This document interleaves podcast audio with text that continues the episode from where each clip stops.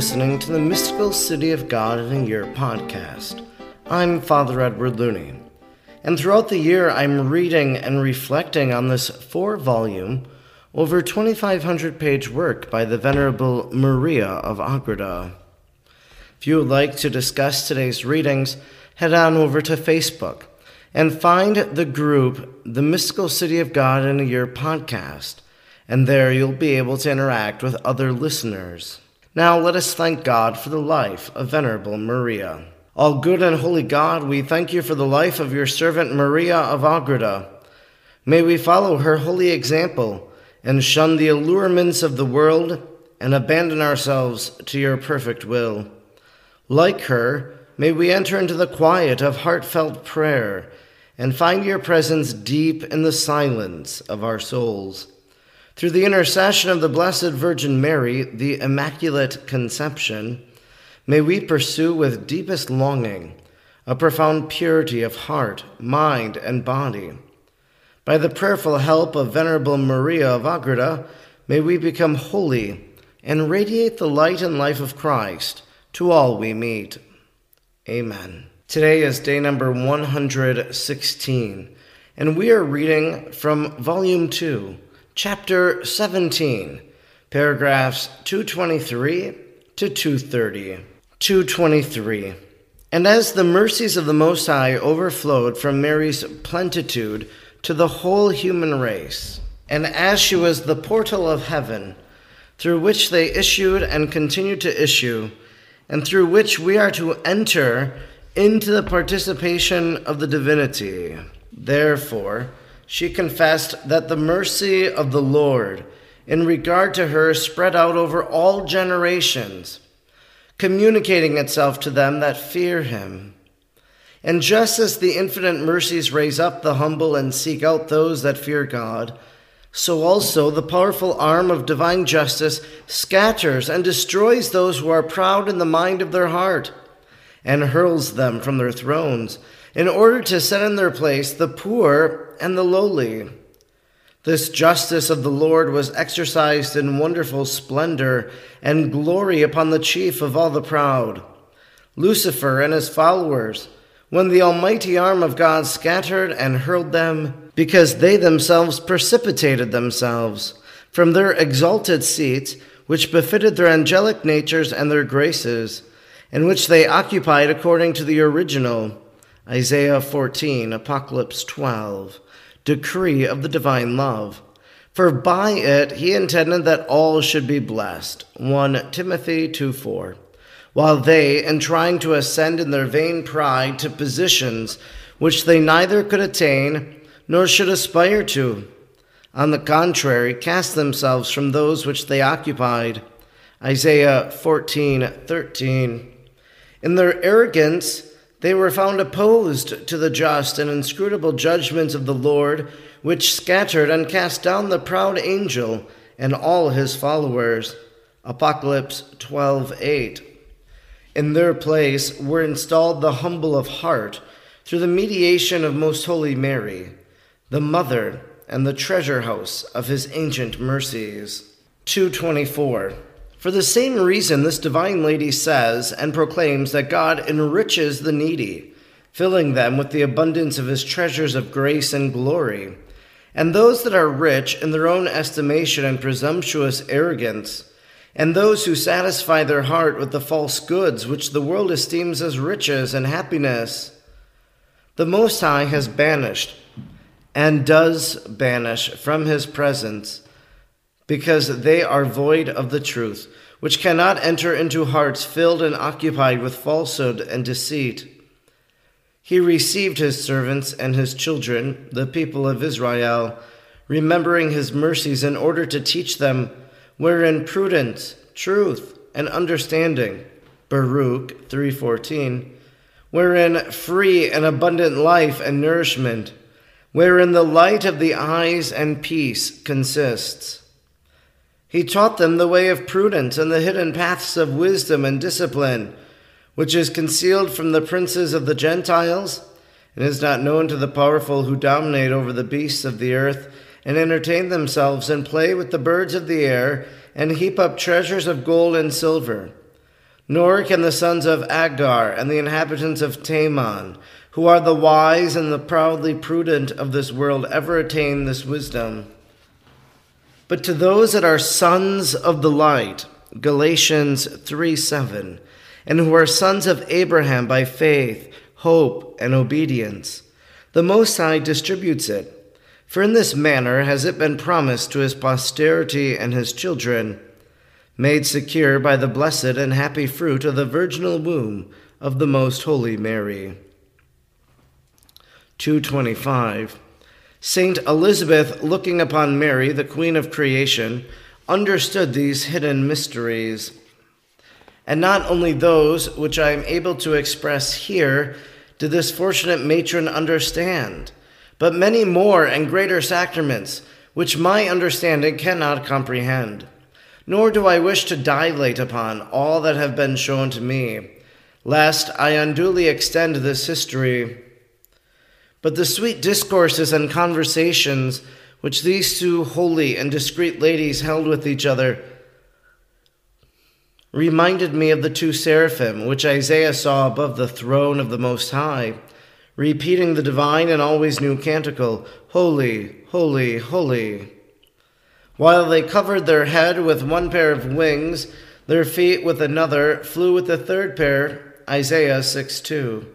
It is certain that the inflamed love of these two holy women exceeded that of all the seraphim, and Mary by herself loved more than all together. They were consumed in the flame of divine love, extending the two wings of their hearts in order to manifest to each other their love and in order to soar into the most exalted intelligences of the mysteries of the Most High. With two more wings of rarest knowledge, they covered their faces because both of them discussed and contemplated the sacrament of the King. Tobit 12:7, guarding its secrets within themselves all their lives, also because they restrained their discourse and subjected it to their devoted faith without giving scope to proud inquisitiveness. They also covered the feet of the Lord and their own with the third pair of seraphic wings, because they were lowered and annihilated in their own humble estimation of themselves at the sight of such great majesty. Moreover, since Most Holy Mary enclosed within her virginal womb the God of majesty himself, we can with reason, with literal truth, say that she covered the seat with the which she covered the seat where the Lord sat enthroned. 226. When it was time to come forth from their retirement, Saint Elizabeth offered herself and her whole family and all her house for the service of the Queen of Heaven. She asked her to accept as a quiet retreat the room which she herself was accustomed to use for her prayers, and which was much retired and accommodated to that purpose. The heavenly princess accepted the chamber with humble thanks and made use of it for recollecting herself and sleeping therein. And no one ever entered it except the two cousins. As for the rest, she offered to serve and assist Elizabeth as a handmaid, for she said that this was the purpose of her visiting and consoling her. Oh, what friendship is so true, so sweet and inseparable, as that which is formed by the great bond of the divine love! How admirable is the Lord in manifesting this great sacrament of the Incarnation to three women before he would make it known to anyone else in the human race. For the first was St. Anne, as I have said in its place. The second was her daughter, and the mother of the Word, Most Holy Mary. The third was St. Elizabeth, and conjointly with her her son, for being yet in the womb of his mother cannot be considered as distinct from her. Thus, the foolishness of God is wiser than men, as St. Paul says. 227. The Most Holy Mary and Elizabeth came forth from their retirement at nightfall, having passed a long time together, and the queen saw Zacharias standing before her in his muteness, and she asked him for his blessings as from a priest of the Lord, which the saint also gave to her. Yet, although she tenderly pitied him for his affliction, she did not exert her power to cure him, because she knew the mysterious occasion of his dumbness. Yet she offered a prayer for him. Saint Elizabeth, who already knew the good fortune the most chaste spouse of Joseph, although he himself as yet was not aware of it, entertained and served him with great reverence and highest esteem. After staying three days in the house of Zechariah, however, he asked permission of his heavenly spouse Mary to return to Nazareth and to leave her in the company of Saint Elizabeth, in order to assist her in her pregnancy. The holy husband left them with the understanding that he was to return in order to accompany the queen home as soon as they should give him notice. Saint Elizabeth offered him some presents to take home with him, but he would take only a small part of them, yielding only to their earnest solicitations. For this man of God was not only a lover of poverty, but was possessed of a magnanimous and a noble heart. Therewith he pursued his way back to Nazareth taking along with him the little beast of burden which they had brought with them. At home, in the absence of his spouse, he was served by a neighboring woman and cousin of his, who also, when Most Holy Mary was at home, was wont to come and go on the necessary errands outside the house. Instruction which the Queen and Lady gave me. 228. My daughter, in order that thy heart be ever more and more inflamed with the desire of gaining the grace and friendship of God, I wish very much that thou grow in the knowledge of the dignity, excellence, and happiness of a soul that has been endowed with this privilege.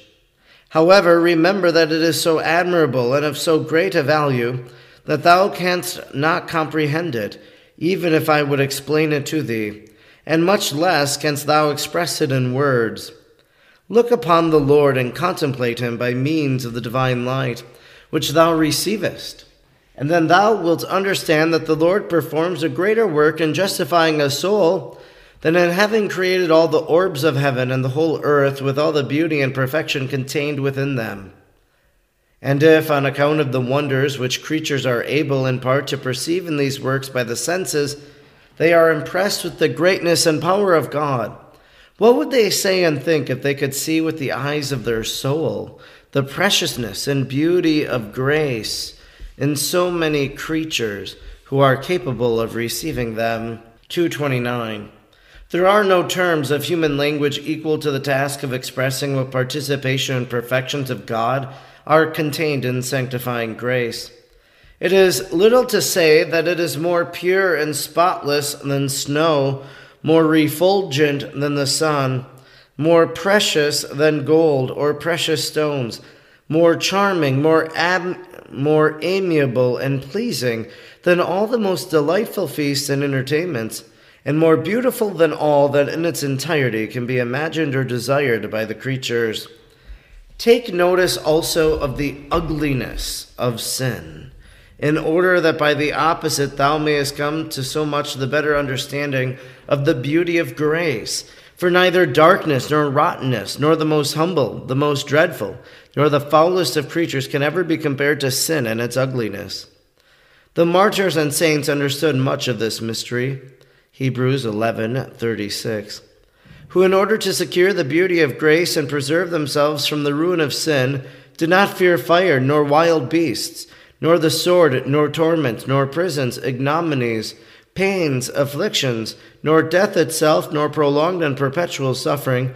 For to escape all these must be counted for little or nothing, and must scarcely be thought of in comparison with the one degree of grace which souls may attain, even though they may be the most abject of the whole world. All this the men who esteem and seek after the fugitive and apparent beauty of creatures, are ignorant of, and whatever does not present to them this deceitful beauty is for them vile and contemptible. 230.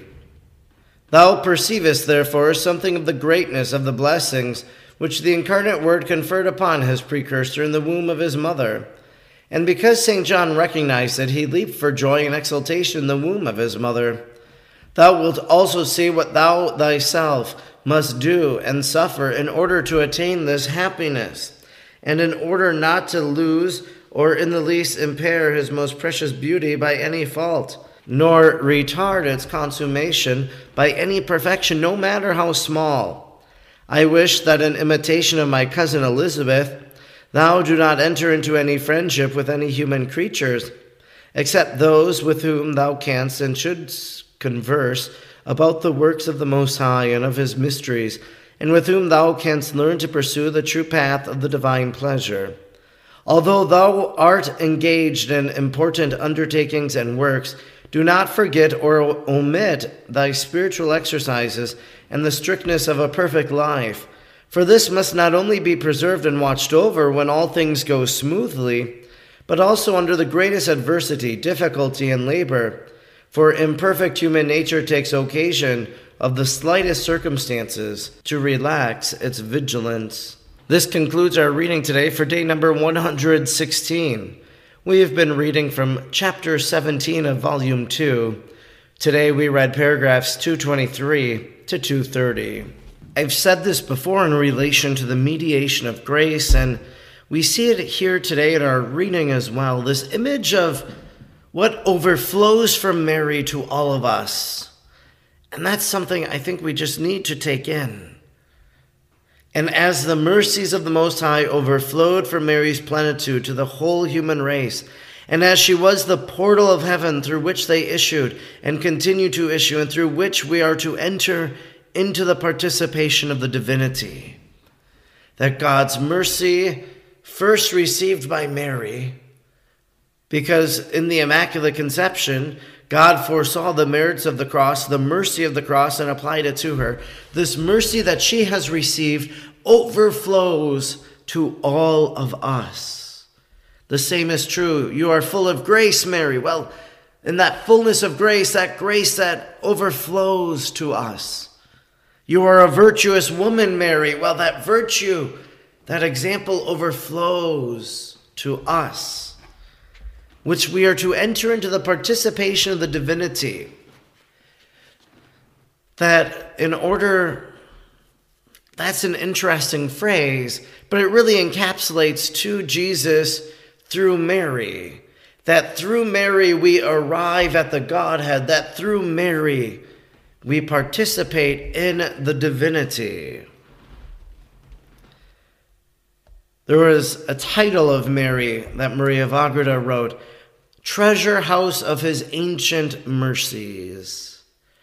God has been merciful from ancient times, and he's merciful to the present day. It is certain that the inflamed love of these two holy women exceeded that of all the seraphim, and Mary by herself loved more than they all together. The love that Mary has for God the love that Mary has for people surpasses that of all the angels and all the saints and all of humanity because her love is a pure love. In the instruction which the Blessed Mother gave, she spoke about the beauty of grace.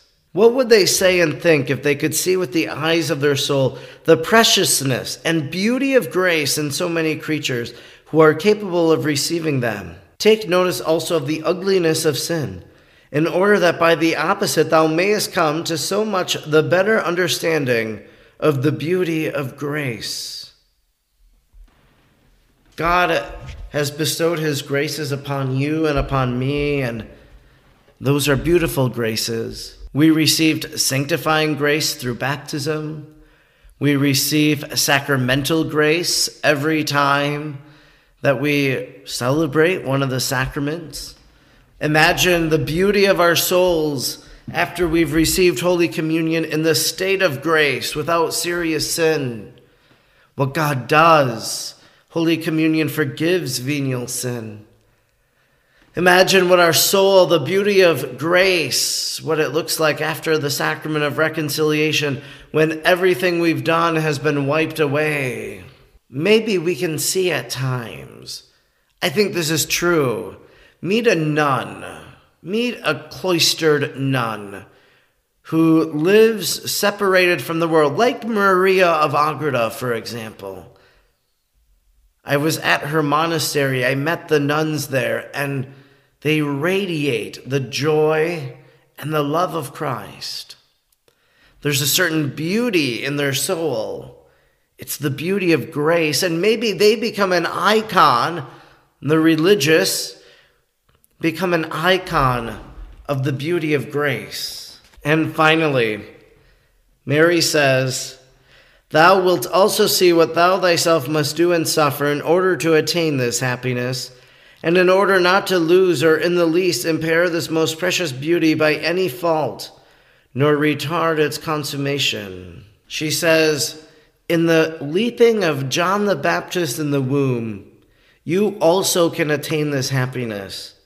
It might mean suffering, yes, but one day you will have true happiness like this. Of course, that true happiness will be life forever in the kingdom of heaven, where we will dance with joy before the Lord and Maker of all the earth, and our Redeemer, our Lord Jesus Christ, and Mary and all the saints. I'm Father Edward Looney, and throughout the year I'm reading and reflecting on the four volume, over 2,500 page work by the Venerable Maria of Agreda. I'm grateful that you joined me today, and I hope that you'll join me again tomorrow.